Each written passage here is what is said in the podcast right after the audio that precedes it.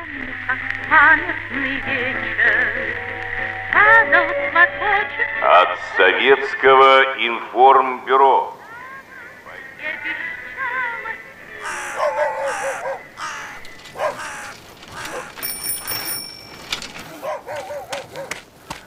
Хозяева, есть кто живой? Письмо вам.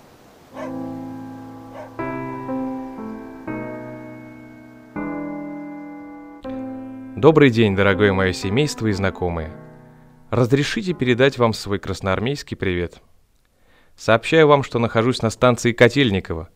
Получил обмундирование отправляемся на фронт. Нам выдали полушубки, теплые валенки, теплые брюки, варежки, одеяло. Свои старые вещи я вам выслал в посылке со станции Челикова. Детям пригодятся.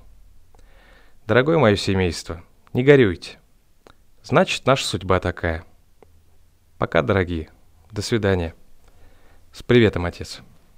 В нашей семье хранится письмо, отправленное моим дедушкой со станции Котельниково перед отправкой на фронт.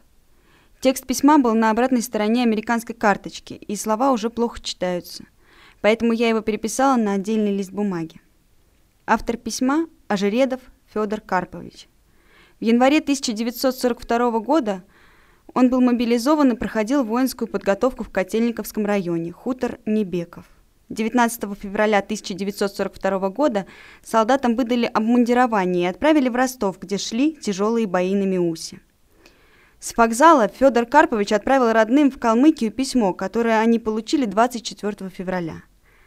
А 23 февраля Федор Карпович был доставлен в тяжелом состоянии в ростовский эвакогоспиталь, где он умер от ран. Что произошло в период с 19 по 23 февраля, нам, к сожалению, неизвестно. Это было единственное письмо, которым мы очень дорожим. Это был очередной выпуск подкаста «Бессмертного полка. Письма войны». Хранить вечно. Слушайте нас в Яндекс Музыке, iTunes, ВКонтакте, в приложении Букмейта и на других платформах.